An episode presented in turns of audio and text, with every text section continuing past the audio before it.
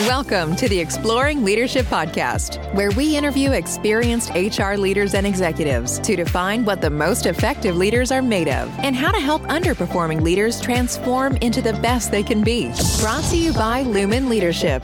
Now, here's your host, Spencer Taylor. Have you ever had one of those days where you woke up and asked yourself how you could disrupt an industry? And maybe even more powerfully, whether you are living a life of significance. In my conversation with Mark Benson today, who is the regional director of the Museum of the Bible and also the president at Honest Car Payment, we're going to dive deep into these two powerful questions of how we can disrupt positively our industries and really kind of innovate and think to the next major step forward. And I would say, more importantly, evaluating the answer to the question of whether we're living a life of significance and trying to answer that through major change in our life if needed. If the answer to that is uh, is, is, anything but a solid yes, and absolutely, uh, then, then, let's make changes so that we can all live lives of significance and therefore have more of a positive impact on one another. These are the themes and thoughts that emerged during my conversation with Mark that just ended a couple minutes ago. I'm excited to hit rewind now, take you to that interview. I'm sure you'll be blessed by hearing from Mark Benson. All right, I am so pleased to welcome Mark Benson to the podcast today. He is the regional director at the Museum of the Bible and also serves as the president of Honest Car Payment. Mark, so glad you're with us. Thank you for taking time. Spencer, thank you so much for giving me this opportunity. Appreciate you. I'm already impressed. Uh, we had a planning conversation before we hit record uh, a couple weeks ago now, and I just I've thought a lot about that early conversation just because you have this natural optimism and uh, positivity about you, just kind of the way you look at the world, uh, seems to be through clearer eyes than often is the case uh, for just different people. Maybe we can start there. As you introduce yourself, I'd love for you to, to share a bit about yourself that helps us understand uh, where that comes from. Uh, how come you you choose to see the world the way that you do in, in such a positive light? You know what? I choose to view the world um, in, in frankly, one pure direction, if you'll let me. And the way I look at it is I'm honored to be here and trying to implement what God has designed me to do. And so I feel there's different stages of our lives. Uh, I've been in the car industry all of my adult life since graduating college. I've owned car dealerships all over the country. Um, I've had great opportunities. Some of them have worked very well, others not so much. But at the end of the day, my wife and I and our son Patrick took a lot of pride in creating what we call family wage jobs. And it's that ability to build a team, interact with the community for a greater good. And it's the same way that I find with the capital C church that it's our desire to be involved with the capital C church as we're out there trying to spread the word, spread the knowledge that we have, the love that we have that we identify with, number one. And then also to be able to bring people to understand the presence and the peace that we have through the Bible. And those are the things that we find as a true passion of what we're trying to do. Oh, that is amazing. I love it. Well, so two two big burning questions for me. Why cars and why Hawaii? How did you end up in Hawaii? well, you know, growing up in Iowa and Spencer, I think we may have mentioned this before, and I think you knew the answer. Iowa stands for idiots out wandering around. And I always tell people I am one. There is no doubt about it. But uh, let me answer the first question first. Number one, I got out of college in 84. I wanted to be a John Deere dealer, but ag was in such tough shape. There just wasn't an opportunity there. So I went to work for Honda corporate. They moved me all over the country. And it was with that training, I got an opportunity to become a dealer. And with that knowledge, um, it, we had been a springboard that we've been able to work with. We came to Hawaii in early in 12, and we were the managing partners of Honolulu Ford. The dealership had lost a million dollars a year prior to our coming. And I was, quote unquote, the last guy. Either we're going to make it go or we're not going to make it go. And it's been a quite an experience. We had the dealership for five years, and um, I can tell you that it was a great experience, and we developed tremendous relationships within the community, and that's why we stayed. Boy, that's amazing. I, I love that, and again, especially that it's been uh, based on great relationships. And I know for you, again, just as you shared at the beginning uh, with your your uh, worldview, I guess you could say, that's built so much on your faith. Uh, before we even started this episode, uh, I had shared with you that I had both of your titles that I was planning to use in the introduction. Uh, one as the president of Honest Car Payment, but then you asked that I put the regional director, Museum of Bi- of the Bible. Uh, first because that's your primary focus right now. So I would love to also hear how that came about and, and why that's such a, a passion for you to be in that role. Sure. You know, I think we all have those questions at two in the morning. Every one of us. I had them in my 20s and 30s. And at 59 years old, that question has been haunting me for quite some time. And that is, what am I doing? And am I living a life of significance? What am I doing? And it's more important than just treasure. It's more important than a house or trips or maybe even a little bit of fame. To me, it's I'm working for our mutual audience of one. And what does that look like? And so I've been praying for a number of years. I wanted to do something of significance. As I mentioned, I've had car dealerships, uh, Honolulu Ford. We had a tremendous amount of success when we closed the dealership on Sundays. I upset my business partners. I upset Ford Motor Company. Everybody thought we were idiots, but you already know what happened. I mean, our sales exploded, took off, and it went, it just went nuts. We became the largest American car store in the state simply by honoring a biblical principle. And that was I wanted everyone on my team to embrace the Sabbath. Now, did that mean everybody had to go to church? No. If you don't want to go to church, don't go to church go to the beach with your family, build relationship with community. That's what we did. We put our people and our customers first and we were rewarded.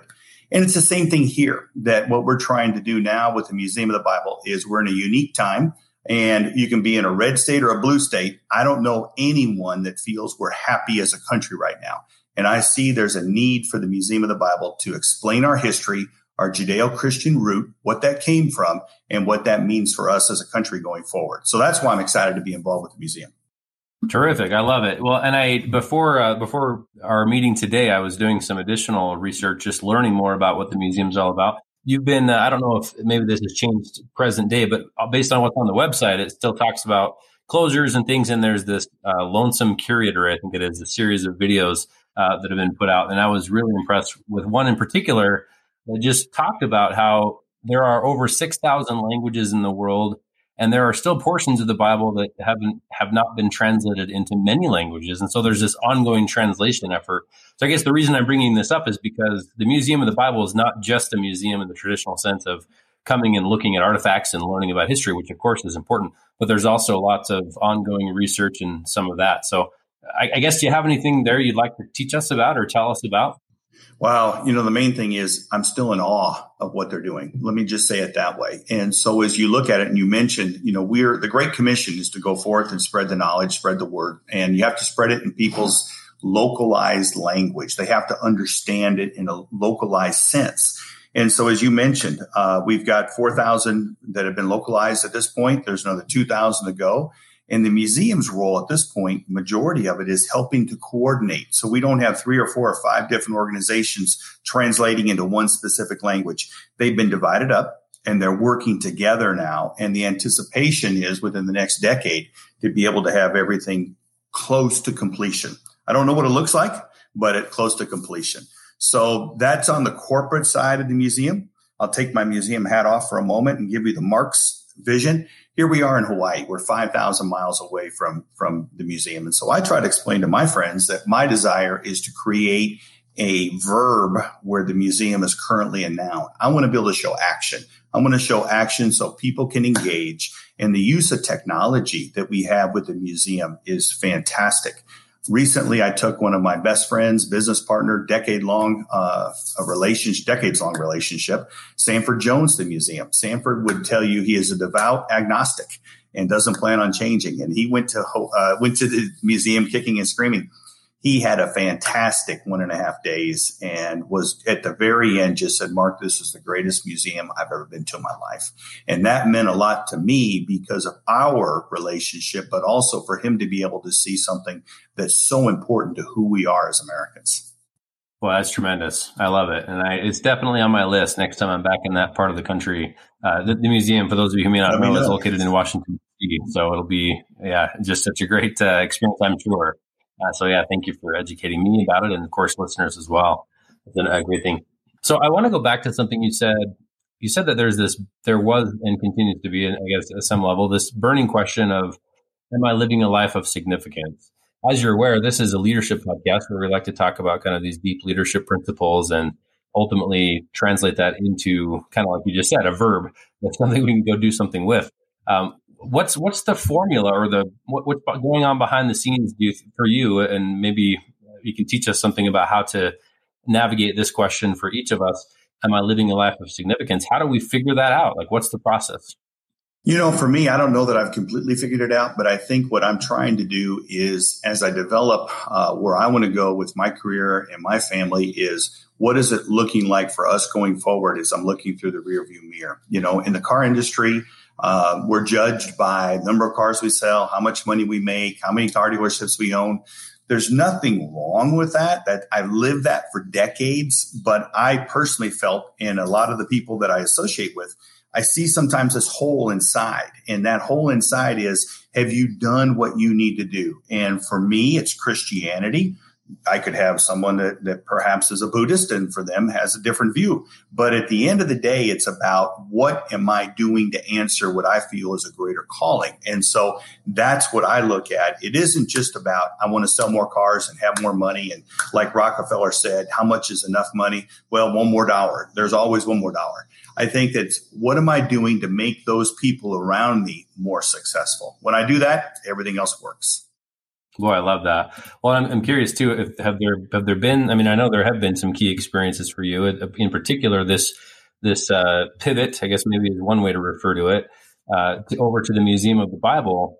Like that to me demonstrates a certain open mindedness and a willingness to to go where God wants you to go. Even though if if you had like a business coach or someone who's trying to help you climb the ladder, so to speak, that probably would not be the thing that they're like, hey, yeah, you should go do that. But you were open to it. And now you're having this fulfilling, amazing experience of having an impact in a way that, that aligns with this life of significance for you. So, I mean, what's, again, what's, what's behind the scenes there? Is there anything, um, as we peel back the onion a couple layers, uh, love to understand for any who may be exploring similar questions, uh, how can they do it successfully? You know, it, it's uh, it's interesting when we think about it. The car industry, we all view what we do. If I was in the restaurant business, I'm sure I'd view the world through my restaurant business lens, and I view mine through the car industry lens. It wasn't about having a lot of cars outside. It wasn't about having necessarily a lot of teammates. But at the end of the day, it really came down to where and what am I making a difference in somebody's life. And so with my team, I ran car dealerships different than most. Number one I would open my books for everybody. Now, all of my teammates. What I wouldn't say is Susie makes $12 an hour and Jimmy makes 1150. I wouldn't go into that level, but I would show them this is what success looks like for your department. Here's your numbers. This is how it works. These are the top dead center, uh, like an engine. And with that information, now you go run your department. Now you grow. I'm going to send you around the country to get you more education. But at the end of the day, it's your business. So you've got to make it successful.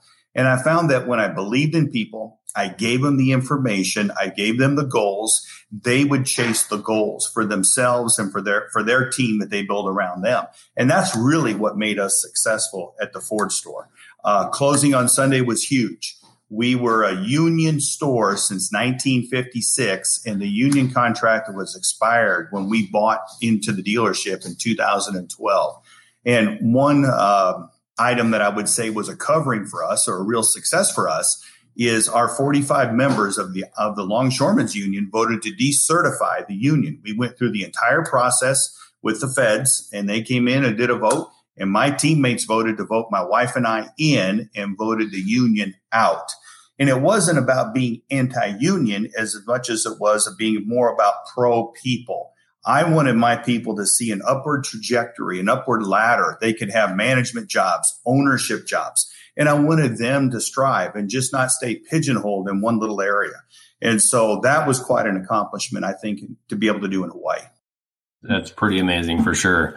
Uh, it's great to hear you reflect on it. Uh, so, I'm, as I'm reflecting on the last few minutes here, again, go, kind of going back to this idea of trying to articulate some steps or look at the formula. I love what you said about how do I want to be remembered. Basically, I, I, I often think of that as uh, like the headstone question. What do I what do I want my epitaph to be on my headstone, or what do I want said during my eulogy, kind of a thing. Like I think it's good to zoom out and ask some of those bigger questions. And then the, the second piece that stood out to me is that although you are and have been in the car business for many years, it wasn't necessarily about the cars themselves, but rather about how you empowered and interacted with and trusted your people it seems like there's something pretty powerful there from a leadership standpoint. And you, you kind of talked about autonomy and transparency, integrity, values, for example, closing on Sunday. Like what, uh, what was it that was driving that for you, I guess, um, and, and helping you lead that way?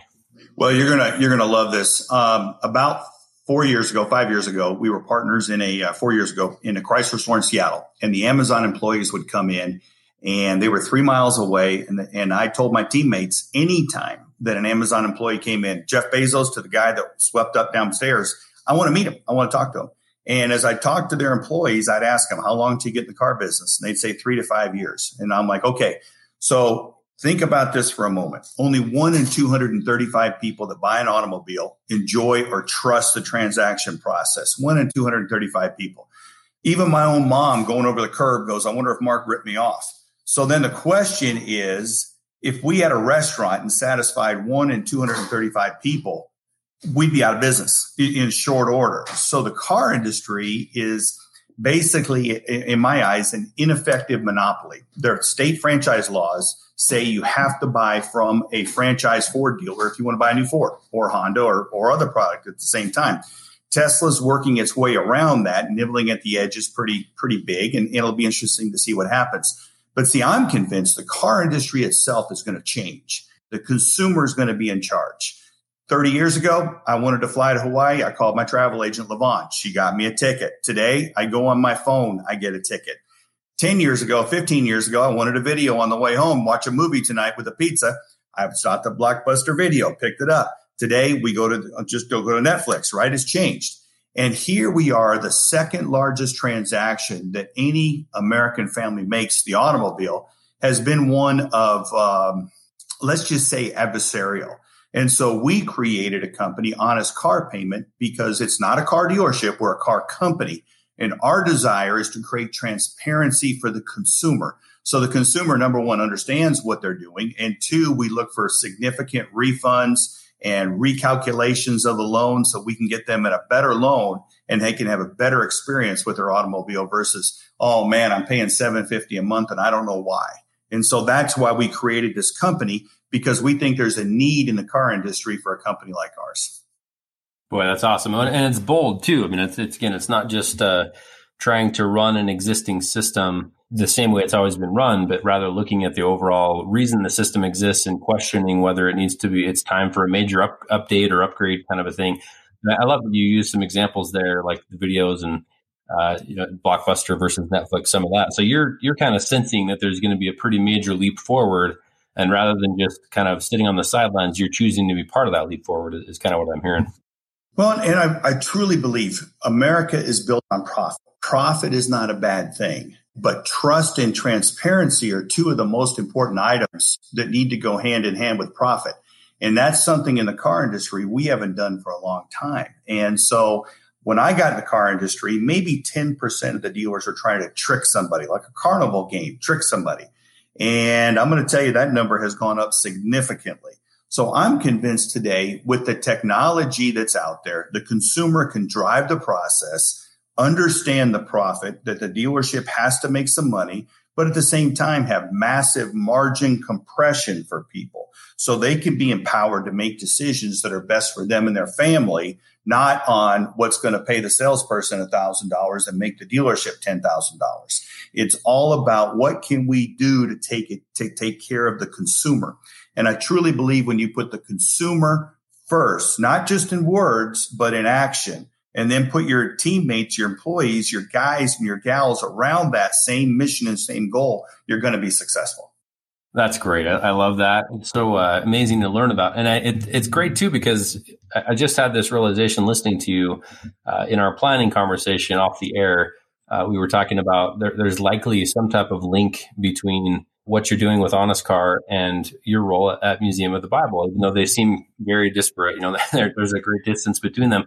And I think it's really what you just talked about. It's that desire to live on values, like to live on solid values and to share, again, things like transparency and, and uh, integrity and, and some of the things we've already talked about. But ultimately, that's what the museum seems to be about as well. It's wanting to look back to the values of of all that we're built upon as a nation, again, regardless of our faith, but rather just uh, trying to connect back into our heritage.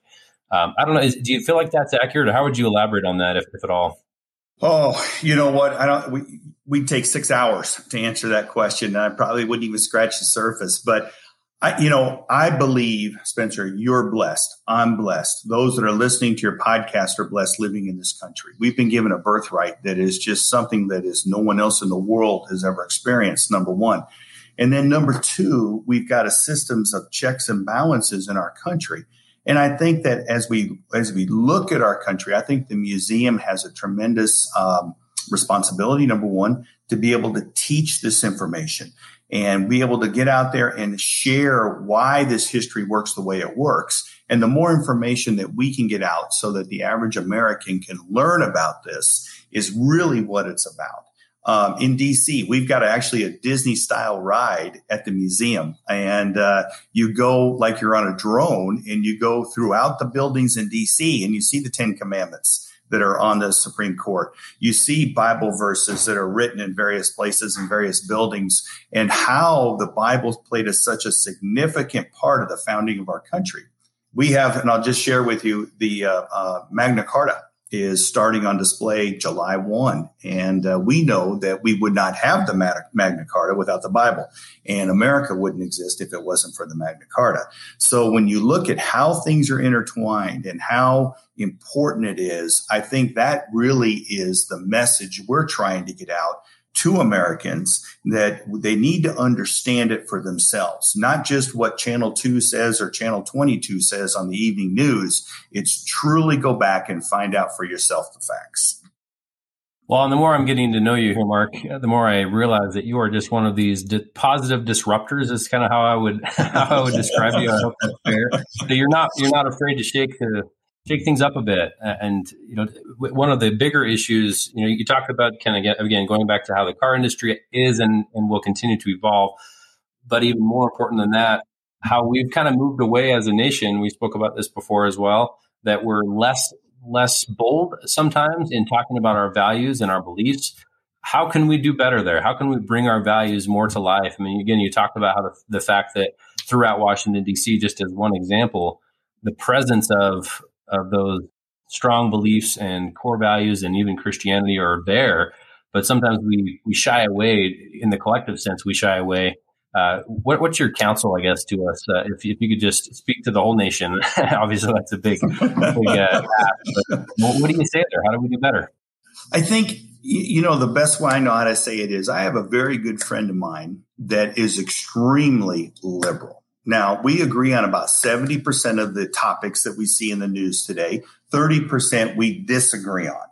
But we go skiing together and we fight and get loud and wrestle back and forth like crazy. But then we stop in the warming hut, have a beer and a piece of pizza and, and enjoy each other for who we are and respect each other for who we are. It doesn't mean we have to compromise and say, yes, I agree with you. It means we respect. And I think we've lost that ability in America to have good, healthy debate, even very spirited debate, but then come together and let our kids date one another, let our kids marry each other, respect each other, and win win the discussion by bringing people together and showing them we care about them. And I think we've missed that, and we need to get back to that role.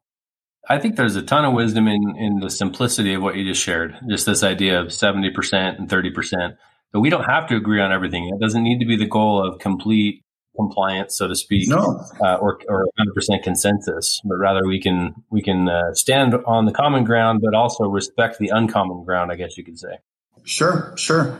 And I think that's important. I think that people, in order to have debate, we need the debate. We shouldn't be silenced and say, um, you know, you can't talk that way because it's discriminating you know, I don't believe that per- people can be black, white, purple, green. It really doesn't matter. We're all still people.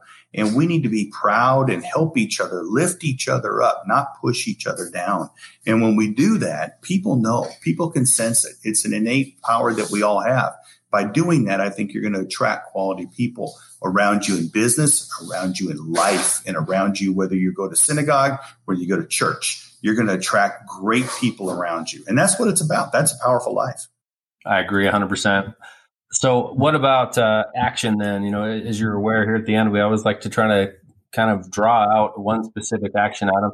I really like what you just said that we can lift each other up. Uh, how do we do that in a, a, practical sense, in the sense of uh, today? How can I go and lift my team in a more effective way and be more respectful and, and more aware that it's okay to have differences? We can still go skiing and you know, we can still be united without having to be completely in alignment. I, you know what? I think the number one thing is I, I, need to do better at is listen. I think we need to listen to those around us and what their goals are in their life. When we listen to them, when we listen to our teammates, when we listen to the market, that is really what's going to make us successful in business. And by listening, we can we can find a way to make our company grow, to make our company uh, change as you mentioned a moment ago, you know, honest car payment is a major disruptor. My banking friends, if you'll permit me, Spencer, hate me. They absolutely hate me right now. My dealership friends, most of them are making fun of me. Mark, you're leaving millions of dollars on the table. Why would you waste all your time and your energy? You're nuts. So when I look at people pushing down on me and, and saying I'm doing it wrong, I know I'm doing it right. And so that's what I'm chasing. And whether that is with honest car payment for my teammates that are there or the Museum of the Bible, which is really my passion because the more pressure I get pushing me down, the more I know I'm going the right way. Amazing. No, I, I love both of those things that you really just emphasized the listening well and then also the almost a confirmation that we're doing something right. If we're if we're feeling resistance uh, there's probably something we're we're doing that's actually right on. So uh, I, I, love both of those explicit and implicit uh, action we can take. So well mark any final words for us before we say goodbye? Just so grateful you could join us today and happy to ha- leave you leave you with the final word Oh, Spencer, I'm so honored to be here. I appreciate what you're doing. The fact that you're getting out, you're supporting our country, you're lifting families up around you. And you know what? You're doing a fantastic job. So I'm number one, I'm honored to be on here. Thanks for giving me the opportunity. Two, we live in the greatest country in the world, and America is is great because America is good. Is a great way that I've heard it said before.